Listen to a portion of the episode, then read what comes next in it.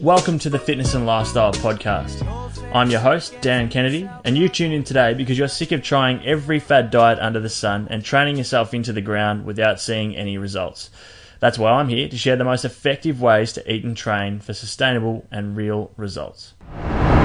What's up, legends? Welcome back to this week's episode of the Fitness and Lifestyle Podcast. I've got an amazing show today. I sat down with Damien Bugeja, who is going to share his story of adversity and how he uses structure, routine, and positive thinking to really put himself in a position where he can be happy every single day, regardless of what he's been through in his life so far. I'm not going to tell you too much more about his story because I want you to hear it from him, but I guarantee you're going to take a lot away from today's episode. I know I have already, particularly in how important it is to have a supportive group of people around you, how important it is to see everything as an opportunity and, and be grateful for all the things that you do have. And again, as I mentioned, how important it is to keep structure and routine in your life through the hard times and times where you're going through adversity and you're struggling because we all go through it. Some people more than others, but again, this episode is an awesome one as I absolutely loved uh, doing the the interview with Damo, and I know you're going to get a lot from it. So I'm not going to say too much more. I hope you really do enjoy the show. If you do, please do take a screenshot, tag myself, and tag Damo up on your Instagram story. We'd love to get some feedback from today's show and, and just let us know whether it has impacted you at all. But that's it from me for now. I hope you enjoy the interview. Right, Damo. So your first big injury in football was in 2015, and it was a shoulder. And then, from what you're telling me, mate, it went uh, it went downhill from there in terms of the old body. It just just wasn't agreeing with you. So you had 15 shoulder, 16 other shoulder, 17 knee, 18 other knee. Correct. Mate, what'd you do? Did you run over a black cat or what? I always said that, and uh, everyone I spoke to sort of went down the same lines. But I don't consider myself unlucky. I don't consider my story to be any worse than anyone else's because at the end of the day, there's always people out there that are less fortunate than us. But yeah, 2015. So these are the major injuries. There's obviously things in between Mm. that um, yeah that weren't ideal and Yeah, probably yeah. didn't go according to plan. Yeah. And when you've got big plans for your future, I think, um, and it doesn't go according to plan, it sort Yeah. of puts you off track a little bit. So 2015 dislocated my right shoulder. Um, sort of had issues with it leading into the actual incident itself. Um, it was a bit niggly, it was a bit loose in the joint, um, Yeah. and I knew it was a problem. So I kind of just fell over, um, went to plant my hand. Stuck on the arm out? Yeah, stuck the arm out, and out comes the shoulder. And first thing I remember was initial pain, Yeah. and then second thing I remember was, holy crap. Yeah, shit. Shoulder's not meant to look Yeah. like that. So What are we gonna do just- here? yeah, I remember just putting it in my jumper, walking off the ground, went into the back rooms, and then the physios kind of put me on the bed. Um, got my arm out to a position where it would slide back in, Okay. and I'm very lucky that. Well, I probably shouldn't say lucky, but I got loose joints. So Right. in my knees, in my shoulders, my elbows, all my joints are quite loose. So So even though that could have been half the reason why you did it, it was also half the reason why it come back in. Yeah, so we kind of later on after a few physio appointments worked out that that probably was Yeah. one of the issues. Um, but yeah, just remember it popping back in Yep. And just being instant relief. Okay. So instant relief for about. It's funny because because a few people say, and I guess it depends on what limit is, But a few people say once that once it's out, it's actually not too bad. It's once it goes back in that gets the pain. Like I remember, I know it's completely different, but I've done a shitload of fingers, yeah, and when it's out, it's like oh, it definitely shouldn't look like that. yeah. Um, and it's not too bad, but as soon as it goes back in, it's that's when it hurts.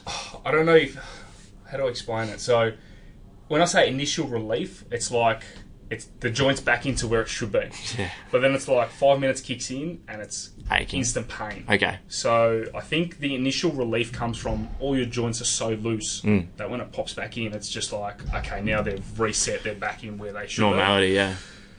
But then it's like, all right, now the pain's starting to kick in. Yep. You're getting a bit of blood flow come to it. You know, it's it's starting to ache. It's starting to Yeah. it's starting not to feel Yeah, real great at this point. So that's when you either got to get a, a nice injection, Yep. a couple of tablets, Yeah. uh, get on the green whistle, Yeah. or do Yeah. something along those lines. Um, it's not a fun injury. Um, it depends on your pain tolerance, I guess, too. You know, I, I was lucky that I sort of built up a high pain tolerance through football and through sport. But when it did happen, I uh, I prepared myself pretty well to, to deal with the aftermath. Right, and that's so that's injury number one, and we'll, we'll chat about the others. But for a lot of people listening, um, you know, obviously there's a lot of people that have that are tuned in that have also gone through big Mm. injuries, um, even small injuries. Like I was chatting about um, this on a podcast the other day about how, you know, for some people, like a big injury, their emotional reaction or their mental kind of state afterwards can be the same as someone that has to miss a few sessions in a week. Yeah. You know what I mean? It's Yeah. like that same feeling of going, oh, you know, uh, you're so used to training or playing Yeah. footy in your case, and all of a sudden you can't do it. Um, and for a lot of people, even though it may seem like a small thing to from the outside in, it can be um, it can put you in a really shitty mental Yeah. state in terms of not being able to do what you usually do, which can then also lead to going out of your usual routine mm. outside of mm. football or outside of the gym mm. or whatever your sport may be. So Yeah. post injury or you know the, the day after once your your shoulders back in and it's looking normal again and um, pain's probably settled down a little bit and you realise you're not going to be playing footy for a while what was your initial reaction was it were you pissed off were you um, were you, were you kind of feeling a little bit depressed about it or were you, were you a bit optimistic how did you react I think initially, I just remember punching the massage table. so that was my initial reaction. Right. Was Yeah. I just needed to let off some anger. yeah Um, so I remember coming in and just getting on the bed, and before my shoulders even put back in, I just remember punching the massage table just out of frustration, and partly too because I was playing playing at a semi-professional level, playing VFL for Williamstown, and probably knowing that that was going to take a bit of a hit was the most challenging part. Mm. Yeah. Um, the injury itself didn't bother me. It was well, what am I going to do now? Because Yeah, yeah. I just come out of the TAC Cup system. I was so optimistic about getting drafted and playing my best football, um, proving myself in a new team at a senior level. But I think I quickly worked out that I had so much going on, Mm-hmm. like at the time, that I wanted to do, which made I think the process of dealing with the injury so much easier, okay if that makes sense. Yeah. I think where we get caught and is, you know, by all means, if you're a young kid coming through, you give 110% to your sport, Yeah. to you, the industry you're in. But I think for me, it was I had so much that I wanted to do outside of sport that it made dealing with the injury a lot easier because it gave me more time to focus on that. Whether Yeah. it was my study, whether it was you know wanting to start like a little side business.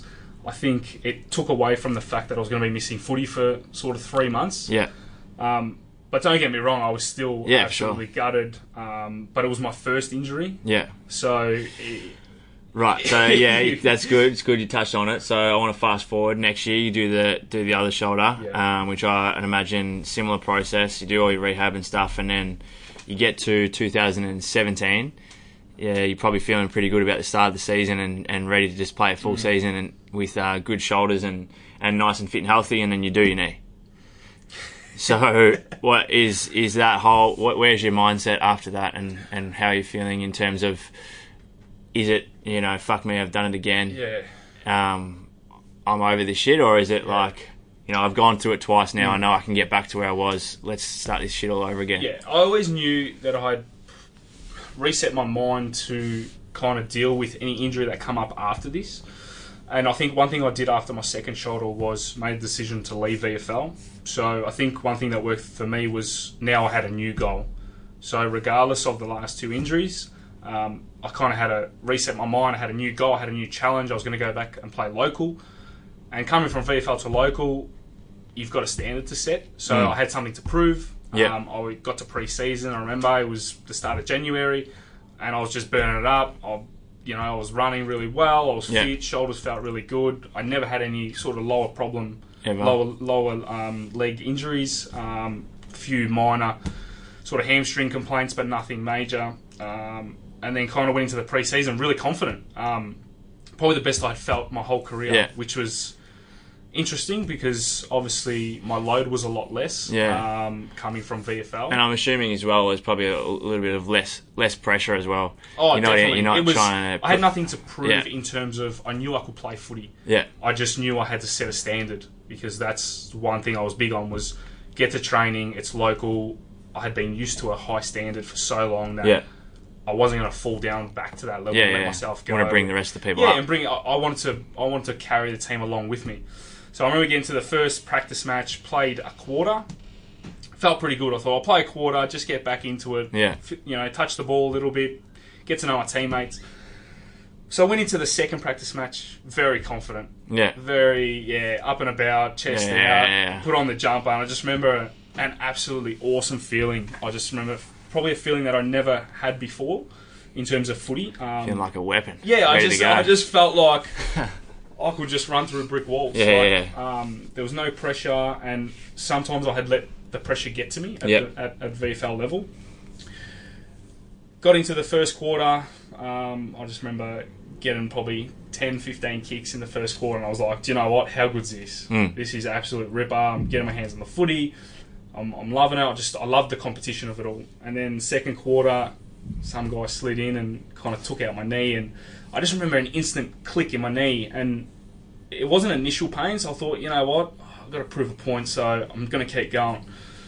Half time, and then we come out for the third quarter, and then I remember planting my leg, and as I planted my right leg, I just remember my knee just clicking and clunking and instant pain, and I dropped to the ground, and I knew it was bad instantly. Yeah. Um, and I just remember being drawn with like emotion because people in footy terms know that an ACL reconstruction is one of the biggest injuries that you can you can sort of burden your Yeah, life just yeah, yeah. because of the sheer recovery of it. Mm, not only physically but mentally. It's a it's such a long process. Oh, There's so much involved, and Yeah. and also the um, the unknown of whether Yeah. you're actually going to be able to get back to Definitely. where you were before physically and confidence wise and everything. And you never really do. Yeah, That's the thing. Like you know, if you feel ninety five percent prior to doing it, you might drop down to ninety, and that's the reality that I face. And I just remember sitting on the ground in the middle of the oval and just crying. yeah, and that's that's me. Pure emotion, honest. yeah, yeah. It was. It wasn't even me. I didn't even um, fast forward six months down the track to see, like it was just. in that moment Yeah, right it was there. just yeah. pure emotion that yeah, I couldn't control myself. I remember going carried into the rooms, and I just remember having my hands over my head, and my mum by my side. I had a cousin on the other side, and they were all just crying. Yeah. because they knew how hard I had worked To get back there. Yeah, to get back there, but they knew how bad the injury was potentially. Yeah, and you've also gone from one extreme to the other um, emotionally that day. Yeah. Like you said, feel like Yeah. you can run through a brick wall at the start of the day and start of the game, and then all of a sudden it's what now? Yeah, and I think that's the biggest question, especially for young kids coming through. It's like, well, what do you do next? Um, and for me, I never. It was never an issue for me. Like, what do I do next? I always had put plans in place Mm. for whenever I was going to finish up with footy. Yeah. Um, but it was more just knowing I had 12 months Yeah. recovery and I had to go through surgery for the third time Yeah. in three years. Yeah, I think that's what the emotion was, um, and probably a bit of emotion of letting people down, um, like coming to the club. I when in actual fact, you know, and I, I know that I know that feeling as well. Mm. But when in actual fact, when you put it in perspective and you think about it Mm. now, like yeah, you're obviously not letting anyone down. yeah, Um, but at that time, I know what you mean. You Mm. feel like you've you've you got the weight of the world on your shoulders, and and and it's all all your fault type Yeah. of thing. hundred percent. Especially when you cast expectation across someone, Mm. and I always have big expectations of myself, For yourself, um, yeah. just regardless. So. I kind of just felt, and when it's in a team environment, I think it's a little bit different. You know, Mm. when you play an individual sport, maybe not so much because at the end of the day, if you don't play, you just it's yourself. Yeah. Whereas yeah, yeah. for me, it was like it was the start of the year. I had I had built so many friendships over the summer, and we had put so many plans in place to have such a big year that I was just gutted. Like, Yeah. it was just it was more gutted, not for myself because I knew I knew I was going to be fine. Mm. Um, but I was just gutted for the team. I was gutted for the people I'd worked hard for. I was gutted for just like my family, um, and then emotion kicked in just based on knowing that the recovery was going to be intense. Mm. And don't get me wrong, an ACL recovery is, yeah, it's as bad as they get. Um, Yeah. But at the end of the day, I just knew I had to deal with it. Like I Yeah. knew I didn't know what the process was because I hadn't done one before. I Mm. knew surgery was going to be involved. So we kind of went through the process, got the MRIs done, spoke to the physio, and I just remember the phone call after getting my MRI was, "Shit, Budge, what did you fucking do?" Like that was Yeah, the phone right. call, and I was like, "It's bad, isn't it?" Yeah. And he's like, "Mate, he's like, your knees pretty much destroyed. You've got an ACL tear, you've got a meniscal tear." Um, he goes, "It's pretty banged up." Yeah. Um, and I remember sort of the few days after, I couldn't bend my knee Okay. because I did my meniscus. because of the I- inflammation, or no, just because I tore my meniscus, it restricted me from okay, yeah, bending yeah, my knee. yeah, So I remember just booking for the surgeon straight away, and he said, "Mate, we have to operate like ASAP because if you start healing Yeah, in that position. in that yeah, position, yeah, yeah. your knee's going to be bummed." So I just remember just feeling like worried Yeah. more than anything because I was Yeah, started thinking of my future. I started thinking of, well, what am I gonna, what's going to happen when I have a family? Am I going to be able to run around with my kids and Yeah. like all these things that I these are the plans I had put in my in my head. Yeah. What was going to happen after footy, and they just started running through my head, Mm. thinking, oh, like, fuck, am I going to be able to do all this? Yeah, yeah, you know. So I remember just going to see the surgeon. I said, mate, just Do your, it, go do further, fir- your, your first appointment, get me in. Yeah. I'm like, just get me into surgery. I just want to get it done. So within four days after doing it, I was in for surgery. Yeah, it's Um, quick. So I had it done, come out of theatre, remember recovering, and obviously back then they started with a hamstring graft. So Yeah. I had my hamstring um, ligament tendon, Yeah. like about I think two centimeters removed, Yeah. and then they pop it in your knee and do what they have to do. Yeah, yeah. So I just remember waking up, and anaesthetic was sort of cooling off by then. Yeah, so, yeah. but I remember the pain just being in my hamstring. Yeah, yeah. And I remember sitting on the bed, and I, I remember the physio came in, and she goes, "What? How you feeling?" I said, "Mate, my hamstring is on fire. Yeah, like, it's killing me." And she, you know, she said, Explain "Yeah, the we, process, yeah." She explained the process because I, I just wanted to get it done. I Yeah, didn't yeah. care about what the process was. Just fix me. Just do it. Yeah. Um, so yeah, and then recovery obviously was pretty intense after that. Hmm. Um, just a, a story on that was I remember getting addicted to to the endone Okay. Yeah. yeah. um, just because the pain was so bad um, that I was sort of taking six to eight endone every day. Which, Yeah, right, which is a lot. Which Yeah, is a lot, yeah. just because of pure pain. yeah. And I remember about a week in, the pain started easing, but my body started feeling like it was rejecting coming off the endone. Yeah. Because I, I, I said to myself, get off the endone, just get to Panadol. Yeah. I remember the first night I stopped taking the endone. I was lying in bed and I had my ex partner now Yeah, okay, next to yeah. me, and she said, "What's wrong with you?" And I said, "I, I, I don't know. I was shaking, Yeah. like I was Withdrawals. Yeah, I was Yeah. I was jittery, like it was like I was having like a mini seizure." Yeah. Yeah. And I said, oh, "I said I'm not in pain." I said, "My body's just, it's just I don't know, something's not right." Yeah. So I remember just getting up. I, I got up. I walked. That's how good I was feeling. I Yeah. walked to the to the cabinet and I just took an endone Right. um, because I was just I had to just release this whatever it was that was happening, Yeah, like yeah. coming down. It was like sort of being a drug addict and Getting off. yeah, and, Yeah, and, yeah. and trying to get off it, you know. So that was and it doesn't take yeah it doesn't take long like i, I i've had a number of sur- few surgeries and um and you're right like even three four days Mm. getting used to it and and it, it you do get used to it Mm. pretty quickly and obviously it feels pretty good it makes you feel nice and relaxed and you can see how it's so so addictive it's Yeah. a massive problem now and that's a that's a whole nother yeah, and you can see uh, at that point I kind of understood why why and how people could get addicted to yeah these things. sure yeah Um, because I just had that feeling in my body that once I was on, like I was taking the endo, Yeah.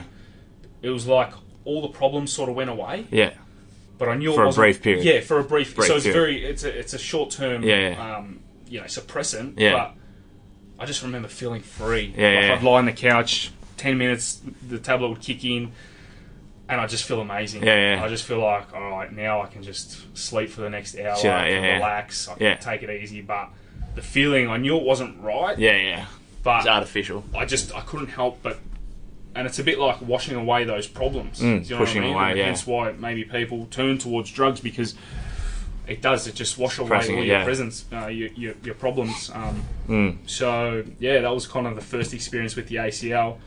Yeah, Um, and and before we so we move on, we'll move on to 2018, the injury in 2018 Mm. this year, um, soon. But so obviously, you know, we're talking at the moment we're talking about injuries, and it's to do with Yeah. sport, and Yeah. it's obviously it can be absolutely devastating, especially when you put so much time Yeah. and effort into your craft and, and Yeah. what you're trying to do and if you're growing up playing Yeah. footy or any sport or you love the gym and it gets taken away from you it can be just devastating Mm. um, but in the end of the day it is sport um, and there's a lot more important things and um, people that are listening now are probably already going you know holy shit this, this guy's been through a lot um, but you know outside of sport and outside of football you've had uh, a number of things that have come up that are that have been massive for you. And Yeah. um, you know, we, we caught up last week, and after I've only we've only caught up like three times, and Yeah. I feel like I, I know a lot about you already. But um, you know, after listening to what you had to say last week, like I was blown away, especially with your attitude and your um, how you've turned things around. But uh, I want you to kind of just, if you can, if you're happy to talk about it, Mm. go into a bit of detail now about um, about your dad and Yeah. and the whole process there, and Yeah. um, and what we can chat about, you know, post post Yeah. that afterwards. Um, I think most people feel uh, like they can't talk about things like this, whereas I'm very, I'm very passionate about my story with my father, um, Yeah. more so than my footy story. Yeah, Um, so obviously, the first ACL, four weeks bef- prior to that, was Yeah. when my dad passed away after a five-year battle with cancer. So yeah, I think it was end of January he passed away. Uh, the first week of March I did my knee. So Right. kind of in the space of two months, um, this was all happening. Mm. But, so the first, if I go back to the start of, of him being diagnosed, um, I just I think I was 18 at the time. Okay. So it would have been my Calder Cannons year. yeah, Um, and I remember him coming home and telling us that they had found something okay, um, and they, they found like a little lump in his testicle. At this, I think, the first stages of a diagnosis is you're optimistic. yeah. So What tr- what treatment can we get done? correct. It's So early, the, yeah, the initial um, diagnosis was like, all right, you know, this is what the doctors have told us. How can we tackle it? Yeah. What do we need to do? What's the process? What's the steps? And I'm very process driven. I'm Yeah. very. I need to know exactly what's going on. But with something like this, they can't give you the answers. Which is the hardest thing. Hardest bit, you know, yeah.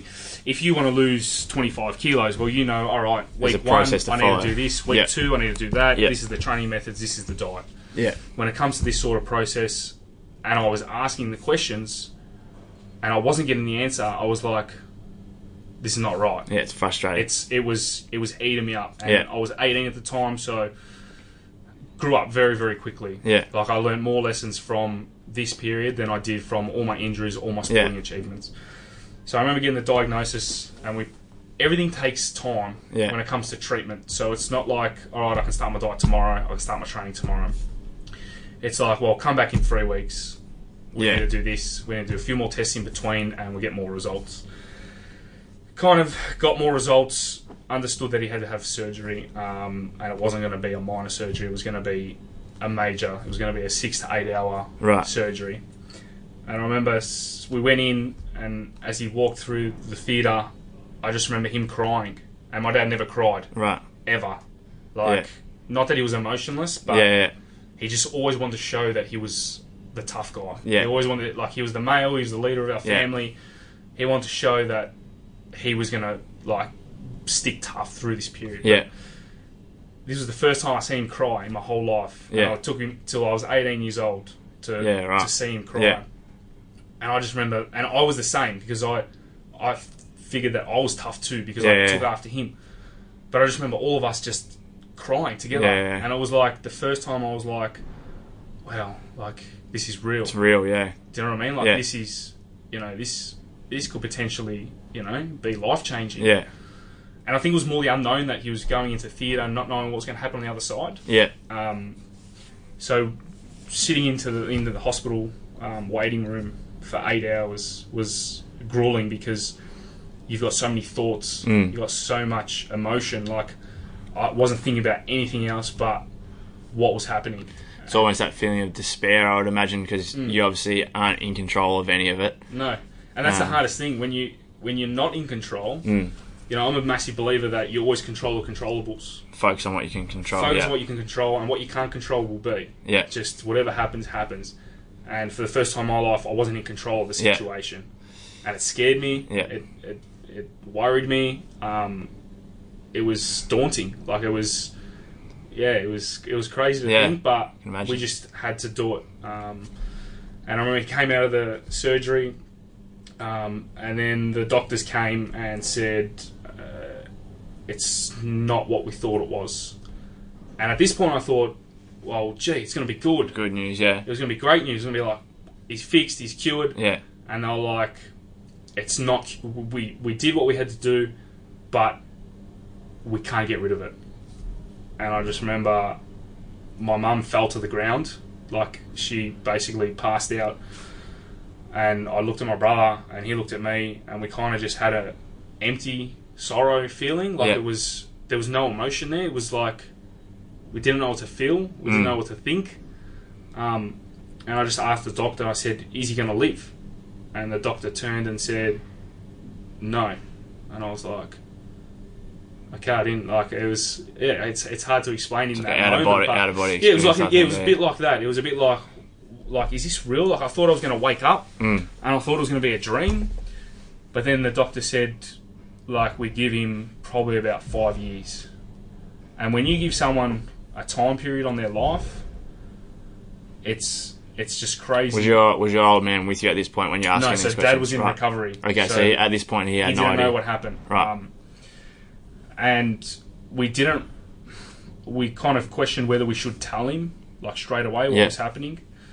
Um, and in in the end, the doctor kind of explained to him that you know it wasn't going to be exactly curable, but they didn't give him the time period that they gave us. Yeah, which we both like we all agreed as a family that we weren't going to let that happen because we just wanted to give him hope. We wanted to give him the ability to think that there was a there was light at the end of the tunnel Yeah. at the end of the tunnel. Um, but then we kind of so if we fast forward through the five years of the sickness it was you know sort of five major surgeries again Yeah. after that okay, just more maintenance than Yeah. anything. So it Okay. was, you know, can we extend his life for three months, for six months, without sort of being a detriment to his everyday well-being? But yeah, you know, he was when he first got diagnosed, 110 kilos in the gym, fit, and then fast forward to last year in January when he passed away, he ended up being about 45 kilos. bloody hell. So it's you can't really imagine it, and I never try and get people to understand what that's like to go through that time period. Um, but it's a massive change Wow, in your life. It's, Huge. Um, it's a grueling process. Um, yeah, you wouldn't wish it on your, your worst enemy. Um, and there's I, I don't try to remember the process at all um, because there's none of the memories that I really want to continue Yeah. on with me. But all I remember was the last two days before he passed away. The doctors told us he was this was the end. Yeah. Um, so me and my brother sort of consulted each other and, and felt the need to tell him that this was going to be the end because you know it it meant that he could say what he wanted to say to Mm. people. Um, if you want to talk to me, my brother, if you want to talk to my mum, and if there was anything that he wanted to say to us before yeah, he left. Yeah, And I just remember this being the hardest thing that I've like I've ever done in my life. The, like harder than any time trial training session. yeah. It was just it just felt physically hard to Yeah. do it. And, I, and you know, I, I don't mean to cut you off at all, but I Yeah. imagine like at the time this wasn't going through your head. But when you think of it now, you know, when you put into perspective all the sports stuff, you know, Mm. worrying about whether you're going to be ready for preseason, wor- worrying about whether you're going to be able to play round one is Yeah. just it's nothing. It's Oh, it was. I just remember calling like I called the team manager during like all this was happening, and I just said, mate, if I'm not around, I'm not around. mm, Like, and that's the only explanation I can give you. So Yeah. my dad's sick. I didn't care about footy. Yeah. I didn't care about like what was happening there. I just knew I had to be here. Yeah. Um, and I remember me and my brother sitting down with my dad, and I couldn't even get the words out. yeah, Like it was just, it was just physically to tell someone that they're gonna die yeah, is probably the hardest thing I'll ever have to do in my life. Um, so we did it. We told him, and I just remember him crying. We were crying. We just hugged each other, and he said to me, "That's the only words that I ever remember from this whole process." Was he said, "I don't want to leave," and that's what he said to me. He said, "But I'm tired," and I kind of just like broke. Like my heart sank. Like it's crazy to think, but um, I just turned around and I said to him, Dad, whenever you whenever you're ready to go, I said you just let go. And I don't believe in like you know these sort of stories where uh, I told him to let go, so he's going to let go. mm, But a day later, he passed away. yeah, Um, and the day prior, he was talking to us. you know, Okay, So yeah. it was kind of like that acceptance he needed. yeah. So he'd obviously been fighting to hold on, and Hundred percent. But in terms of the mindset, around like during that time period, um, and I go back to it is, I think what got me through was keeping a like a solid routine, um, and we can delve into that a bit more. But Yeah, and that's one thing. Like since since getting to know you from the, the mm. brief period mm. we've we've known each other, like that's one thing that seems to be very consistent in your life is that you mm. do have routine, and even even in those periods of recovery from injuries and and with your dad, it seems like you know you know that there was there was stuff that needed to be done outside of that, and for you it's just business as usual, which for a lot of people can be hard. But as you explained to me last week, like uh, in, in your eyes, something that's probably something that made the whole process of all of that, and you know something as massive as as your dad passing away, that you're able to continue on and see you know see things that can be focused on outside of that.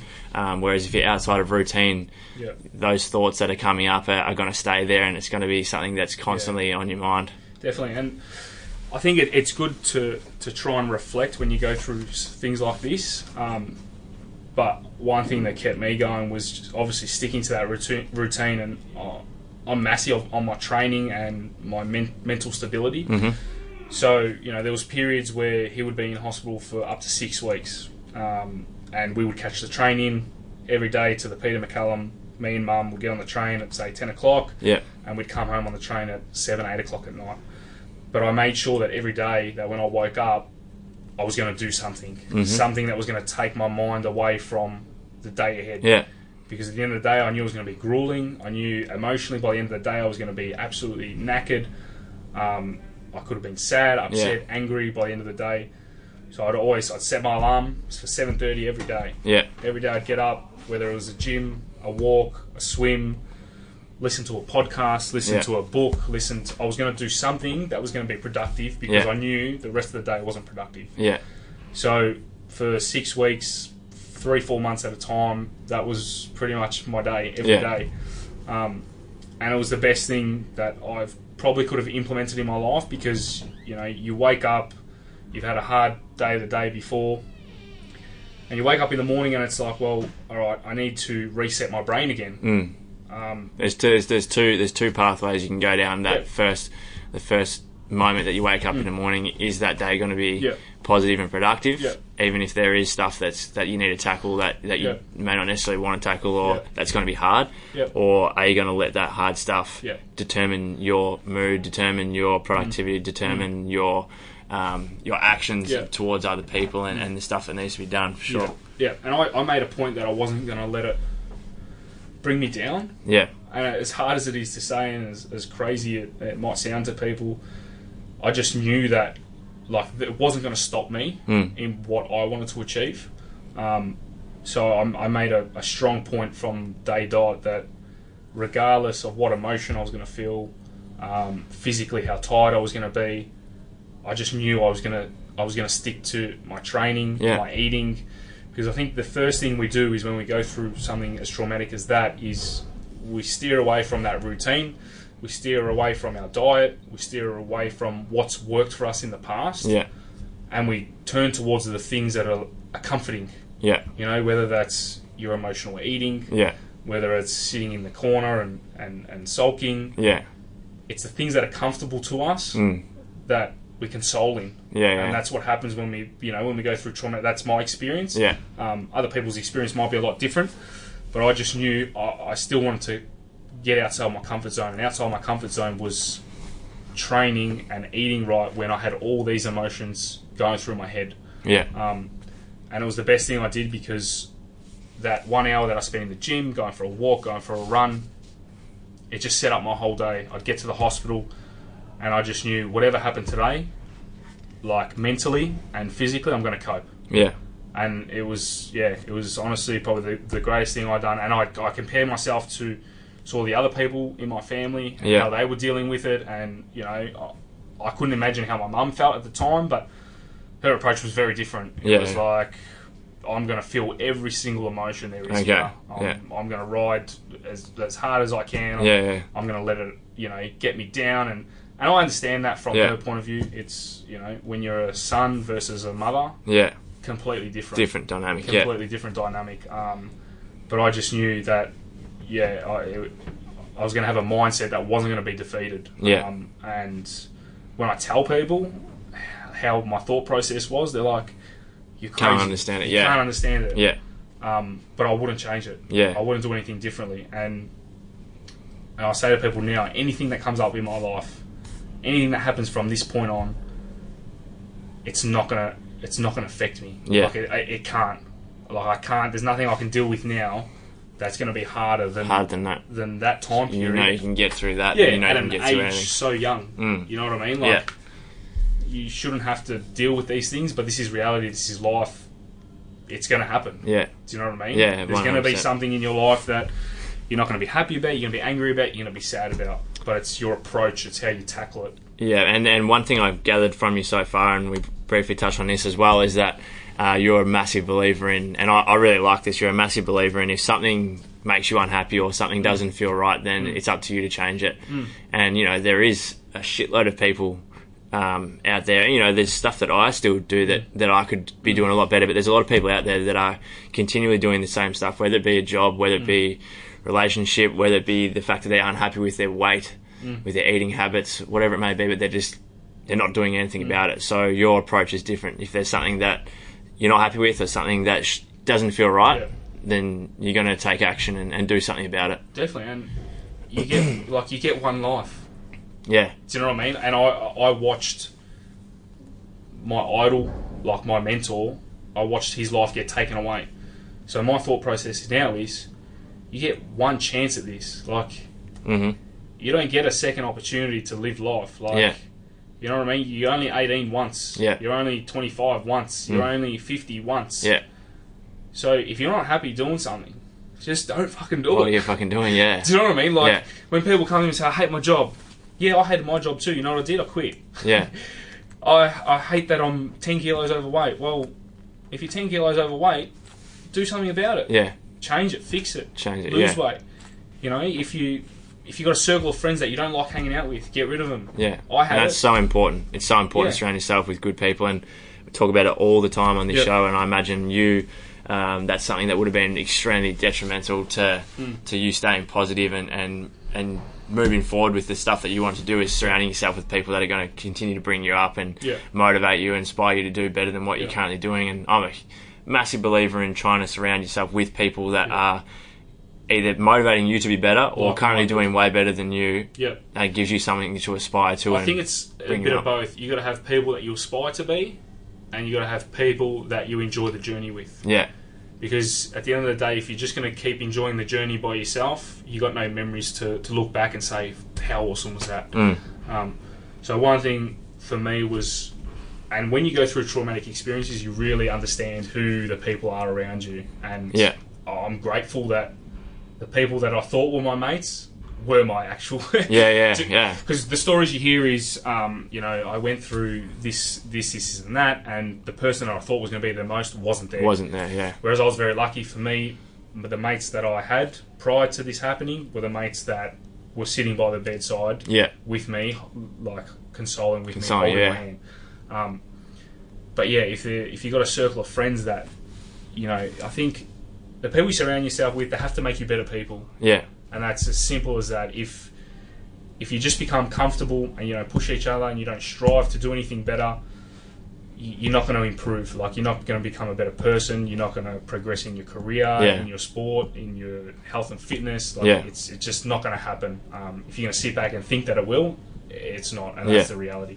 And one pointer that I make now is I'm always trying to associate with people that are making me better, that I can learn Mm. something from, and that I can teach to them as well. yeah, And hence, probably why this podcast Yeah. is happening right now. Yeah. Because we probably saw something in each other that we were like, you know what, I can learn from you, you can learn from me. And you don't know where these relationships are going to take you. exactly right. Do you know what I mean? Yeah. So, my point every day now is talk to someone new. Yeah, yeah. Oh, Don't, love that. Yeah, Don't continue to talk to the same. Obviously, you got your circle of friends. Yeah. You're going to talk to the same. Step out of your comfort zone. Meet new people. yeah. You know, Don't get complacent with where you're at now. don't get because as soon as you get complacent and you think, all right, I've done enough, that's where your success stops. Yeah, At that point, you said, I've done enough. Oh, that's it. Yeah. It's, it's not going to progress any further. So every day, like you know, I work in a cafe and I just make a. It doesn't matter if you're 65, 70, or if you're 12 years old. Yeah, yeah, I'm going to make a point to try and learn something off you. yeah.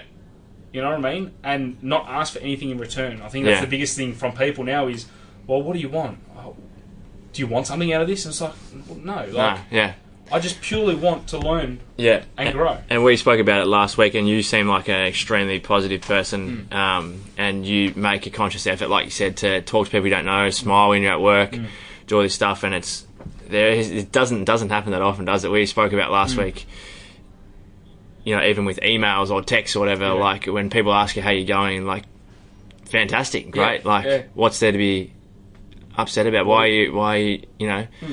Positivity goes such a long way. Uh, being grateful for what you do have and not focus. You know, I listened to a Tony Robbins podcast um, while I was over in LA, and something really resonated me with me there. And uh, he mentioned two things. So the things that you that you always want to focus on what you do have, not what you don't have, um, and and just that first thought needs to be. It'd be so good if we could change people's mindset around the first thought. Mm. You know, because a lot of people, if, if it's mm. you know, can I do this? Mm. Oh no, I can't. You think of all the reasons why it can't happen, or all the reasons why you're going to fail, or uh, instead of what happens if it does work, or what happens if I can do it, or I've put in the work, I can. You know what I mean? So As, as I think as people, it's, it's like we want to fail because it's justification that we're not good enough. Mm. Or it's justification to not even try. Yeah, to know that's and it's the easy way Yeah. And I, I put out uh, just a little like video on Instagram um, a few days ago. I'll make sure, guys. I'll have all um, of Damo's links to social and stuff up on in the show notes, so you can check out his page because the the stuff you're putting out now is really really good, and and those even those short videos, Yeah. like it can completely change the Oh, way someone goes about their day. and, and that's the thing. It's it's all about changing someone's day. But yeah, going back to like um, people in general, it's it, it- we want to fail because we don't even want to try in the first place. Hmm. And at the end of the day, if you keep telling yourself you're not good enough, you're not good. You You're won't be. to be good. You won't be. Do you know what I mean? And the the point of me trying to be happy every day is because if you just keep telling yourself that you're good, you're great, you're excellent, you're fucking awesome, Yeah. like you're brilliant, like you you that's, that's what's going to happen. Yeah. Like you're going to be fucking awesome, you're going to be good, you're going to be great. Mm.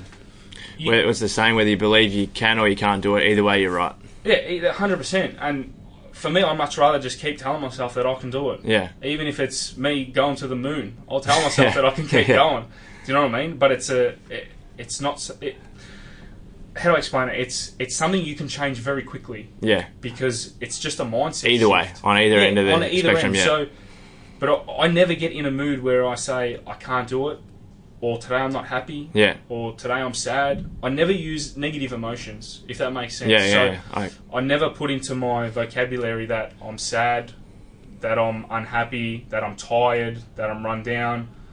I just I always tell myself that I'm good, I'm great, Mm. I'm happy, I'm awesome, I'm motivated, I'm and my since uh, it's been more so since Dad passed away yeah. that I've had this mindset, but I've been more productive in the last sort of 12 months, and probably the ha- and it's strange to say, but the last 12 months is the happiest I've ever been in my life.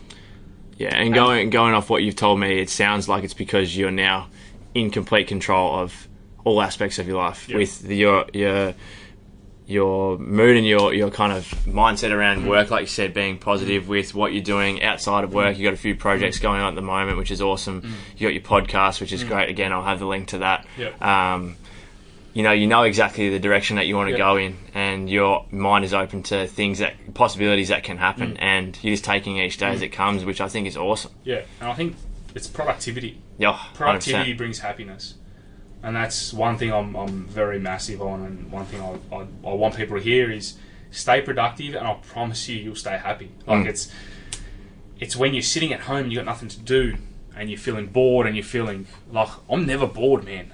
Yeah, no. like I'm never Yeah. bored because if I kind of get to that point, it's like, well, what can I do? Yeah. Can I listen to something like to a podcast? Even if I'm sitting at home, like, what can I listen to? Can I get an audio book? Can I get a? Can I read? Can I? Like in the so one thing I've done now is I don't listen to FM radio. Oh, mate, So for So people shit. out there, like, so if, yeah, if you're on the if you're on the road a lot, it's just it's junk. It is like find a good podcast, yeah. find an audio book. That, and that's what I do. Like I've got my my Audible. I've got a list of books that I want to listen to, and I make a point to try and listen to one a week. Yeah. At the moment, I'm listening to Jocko Willink. I don't know if you oh, know Oh him, man, ex Navy so SEAL. good, so good. So I'm listening to Extreme Ownership. I think he may have done a podcast with Joe Rogan. Yeah, he did. That's great. He's always on Joe Rogan's podcast. You and I are massive fans of David Goggins as Yeah, well. We- Go- oh, Goggins is go on and on about him. Um, so these are all people like you know, if you if you're looking for a, a bit of motivation, like go listen to these people because they've got one, they got cool stories, but two, like, their mindsets are absolutely undefeated. Hmm. Um, and one the one the one thing I've implemented now is knowing that my mindset can't be cracked. yeah, Um, like I just know if you throw anything at me, uh, I've got it. Like I'm, I've got it covered. It's it's a very simple process for me. Like it, this hasn't taken like a lot of work. It's just taken me having a shifty mindset to say, well, do you know what? Life's not fucking bad. We wake up in a beautiful country. Most of us woke up with wake up with a a roof over our head. We got food on the table. Like, what do you have to be sad about? Did your girlfriend break up with you? Well, guess what? My girlfriend broke up with me after six years too. yeah, Do you know what I mean? Like, it, there's nothing. People let the the minute things in life and the things that don't matter yeah, get to them. yeah, Do you know what I mean? Someone cuts them off on the road. Well, Yeah. oh, I'm going to let it ruin my day. You know what I do? If someone cuts me off on the road, I smile and be like, I'm going to have a better day than you. yeah. What does Gary say? Mo- Gary V says most things in life don't matter. No, and it's so true. You know, as long as you got your values, your morals, trust, respect, honesty, Yeah. family. And I think going back to the podcast and the audio book, like it seems something so simple, but it's almost exciting with the possibility, Mm. even just reading as well. I, I tend to not have the attention span all the time to sit down and read, so I listen to audio books. Mm. But too. the the possibility of hearing or reading one sentence that can completely change your life is unreal. Mm. Yeah. Like it, it, that's what happened with me. That's what happened when I uh, I read uh, the Greatness Guide by Robin Sharma, and that comp- like Mm. I was it's I was already kind of doing the whole fitness thing, but it completely changed my approach to Mm. a number of things. Hundred percent, and I think it's just people just getting those triggers to understand how they can make a shift. Yeah, You know, I think people think there's a magic science to being happy. yeah. There's no science. Or that they need to be lucky to be happy. Or yeah, it's not luck. It's not science. There's no rule book. There's no one plus one equals two. Two plus two equals four. Yeah. It's it's very freaking simple. You know what I mean? Do the things you love in life, whether it's your training, whether it's building relationships, whether you love arts and crafts, or you love going to bloody waterfalls. yeah, Just find find the things you love. You know Do what I mean? more I think it. we spoke about this, like with, especially with training, and this is probably relevant. If you don't love running, don't run. exactly right. It's a pretty fucking simple process, isn't it? Do you know what I mean? If you don't, if you don't love to run, just fucking don't run. Do something simple as else, that. yeah. Go like if you want to, if you love riding a bike, go ride a bike. If Yeah. you want to do yoga, do yoga. Like Yeah. I think people f- figure that you have to absolutely sweat your ass off to get a workout. Yeah. Like, all right, you got to get your heart rate up and you got to do all that, and you got to get a bit of a sweat on, but. For people just starting out, like, and I had this. It's funny because I sat down with my family. My family's not really like into fitness and health and Yeah. diets and stuff like that and the, f- the like the way they got into it, like getting to fitness for the first time, is like to go do boxercising classes. Yeah, For someone who's like overweight, never trained in their life, to go boxing is one of the hardest things you can do. yeah, yeah, buddy. Oath. So like, if you go into a boxing class and you're absolutely knackered and you can't get through and you hate it, you're not going to go back. Exactly right. Like if if you if you're just starting out, like start just go for a walk. Yeah, it's like anything else, isn't it? Just start burning calories. Go for a walk. Start when you learn the guitar, you don't get up on stage at Etihad and play in front of a sold out crowd, do you? Hundred percent, and this and this is how people like get fitness and health wrong. Like, you don't have to go out and do an hour and a half grueling Yeah. sessions. It's not like fitness is whatever you want it to be. That's You right. know, training is whatever you want it to be. If you're just starting out, go for a brisk walk, ten minutes. Tomorrow, do eleven minutes. The next day, do twelve minutes. By the end of the month, you're going to be up to forty minutes Yeah. walking. Do you know what I mean? Yeah, and it's I agree. and it's just an easier way to shift your mindset to say, "No, I can do it." Yeah, But if you're just going in way too hard, yeah, one, you're going to burn out. Two, physically, you're going to feel like shit. Yeah. And three, your mindset's going to be Shocking. absolutely destroyed. Yeah. And you're going to be like, you know what? I'm just going to sit on the couch and have a chocolate milkshake. yeah. It's an easy way out. Exactly right. So, Look, man, we're gonna have to we're gonna have to wrap things up here. This has been unreal. I've loved it, and I, I know that everybody who has tuned in today is going to absolutely love it. But is there anything that you want to leave us with, or anything that you haven't said already that you want to mention before before we finish the show? Uh, I think for me, it's you don't need anyone's help. That's as simple as that because when you turn to that person or you turn to just remember that it's it's you, like it, it's you with your own emotions, your own thoughts. You are the creator of your destiny. There's no one that is going to magically help you do it, make you do it. Think about your mindset, think about your emotions, um, and just do the things you love. That's, that's it's a very simple It's a very simple equation, isn't it? exactly right. Amazing, mate. Well, I like I said, really appreciate you coming in, and um, thank you. Can't thank you enough for opening up and sharing your story because I'm sure it's not easy to talk about, um, and much appreciated. I know a lot of people would have got a shitload out of today. And for everyone who has tuned in, thanks so much for tuning in. As I said, I'll, I'll make sure the links for Damo's podcast and his social media is in the show notes, so you go and check out more of his stuff. Really appreciate you listening today and give us, giving us uh, your attention. Hit that subscribe button if you haven't already, and do me and Damo a massive favour. Take a screenshot of today's episode, post it up on Instagram story, tag both of us. Um, I'll have his Instagram tag in the show notes, and let us know what you thought of the episode and whether it's it's made an impact for you because it definitely has for me. So, thanks for tuning in, and I can't wait to chat to you again in the next episode.